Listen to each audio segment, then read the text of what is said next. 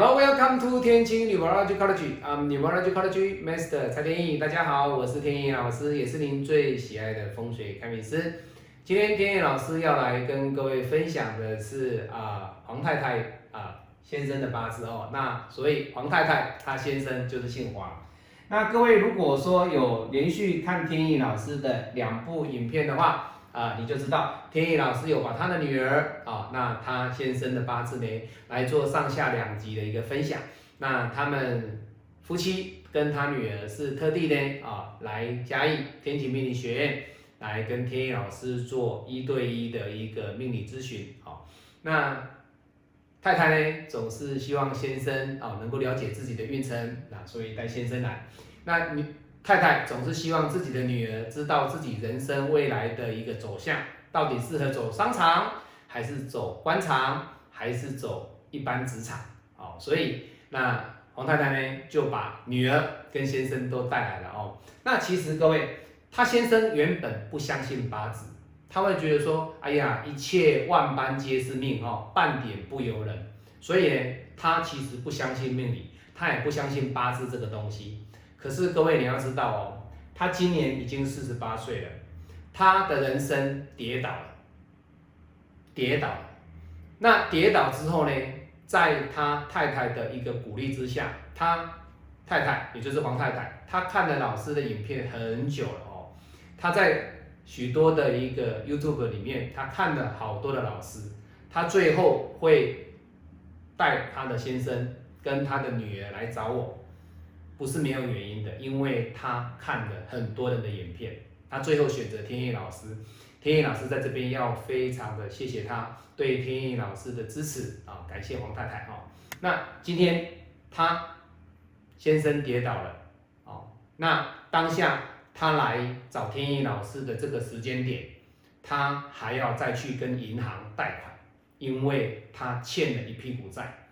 那当然了，人生跌倒了。并不可怕，可怕的是你跌倒之后，你不晓得怎么样的重新再爬起来，你不晓得你人生未来的方向该怎么走，这才是可怕。所以他要非常感谢到他有一个非常爱他的老婆，能够带着他，借由佛祖的手牵引着他来找天意老师。好，那我们来看他的八字，到底他为什么会跌倒？他的八字怎么会跌倒？那他跌倒之后有没有机会东山再起？这是我们今天要谈的一个主题。好，那我们来看他的八字：甲寅、辛未、甲戌、丙寅。哎，这个八字其实在天干，哎，没有什么问题哦，就是丙辛合而已嘛，这个没有什么问题。好，十三合走的怪，比劫会不会 OK 了？好，那相对的，各位，他为什么会跌倒？你看这个甲木凶不凶？凶哦。凶，所以你看，在甲木很凶的情况之下，这个丙子大运还没有什么问题哦。为什么？因为这个木来生火，也就是比劫来生食伤，天干没有什么问题。他的天干其实不是重点，我们要讲的是，在黄先生的这个八字里面，他最大的问题点就是在于地支啊。好，老师，地支怎么了？各位？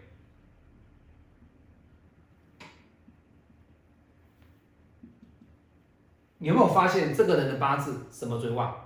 比劫，他的人际关系、交友非常的海派，交友广阔，人际关系也好，朋友也多，那造成了什么？好，结果这一柱大运呢，又怎么了？跑了什么？跑了印。再努力，再努力，再往前推，推谁？推这些比劫，再靠近谁？再靠近这个甲木呢？更聚集更多的能量呢，来伤害他的财。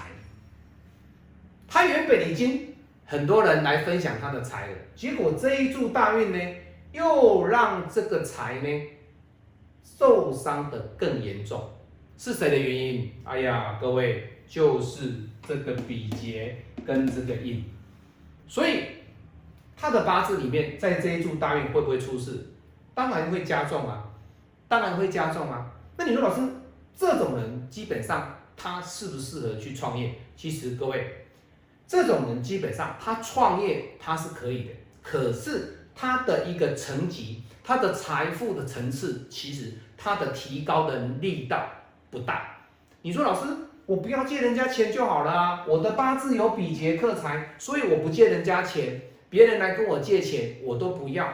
那别人来跟我做生意，我都用现金交易，哎，那我就不会遭受到比劫克财的这个影响啊。各位，如果你是用这样的想法来看八字，那你的八字只有国小阶段，好，国小阶段，好，所以这个八字里面呢，他基本上他要创业其实可以，做生意可以，可是呢，他存的钱放到口袋的钱其实不多，甚至有可能会变成什么负的。会变成负的，好好，那你说老师丙子都已经造成了，我已经发生了嘛？那老师，我还有没有机会东山再起？我今天来找你的目的就是我跌倒了，我知道我错了，我要改变，我还有没有这个机会？命都是这样子，我的运未来还有没有这个机会，能够让我重新的汲取这一次的教训？这个惨痛的教训，让我下次下一个大运，我能够重新再来，让我能够有这个机会来回报我的女儿，回报我的这个家，回报爱我的老婆。好，各位，我们来看丙子走完，他走什么？走丁丑。好，走丁丑。那你看哦，这个八字里面，他走的这个丁丑大运，各位你看哦，这个丁丑大运对他来说是什么运？各位。这是丑土，丑土又是他的什么？还是他的财？也就是说，他下一柱呢？这个丑土有没有出现？各位，他还是有出现，他还是有出现。那你一定会说，老师，可是你丑土出现没有用啊？他的比劫还是很凶悍呐，对不对？没有关系哦，各位，今天他来找天意老师，他是以往不懂八字，他不懂得八字格局。不懂得如何去让自己去避免比劫克财的危机，但是从现在开始，他给天意老师批完八字之后，天意老师告诉他的是，他还有机会。然而在机会来的过程当中，他所要注意的是各方面的防止、防范、注意比劫破财。那比劫破财什么原因？各位，天意老师有分析给他听。这个在八字教学，天一老师有讲哦。好，所以以这个丁丑大运来说，它有没有变得比较 OK？哎，其实各位，天干不用说，天干它还是一个丁火，那丁火对他来说，哎，比劫生食伤还是 OK 啦。为什么？因为他的食伤还是保留住，他没有受伤。好，那可是呢，这一柱的一个丑土有多了财运给他，他会不会比这柱好？各位，那一定是会的。只是呢，只是呢，这样的一个财富，我比较倾向就是说，你不可以把这个丑土当做是你的桃花，那你就对不起你老婆。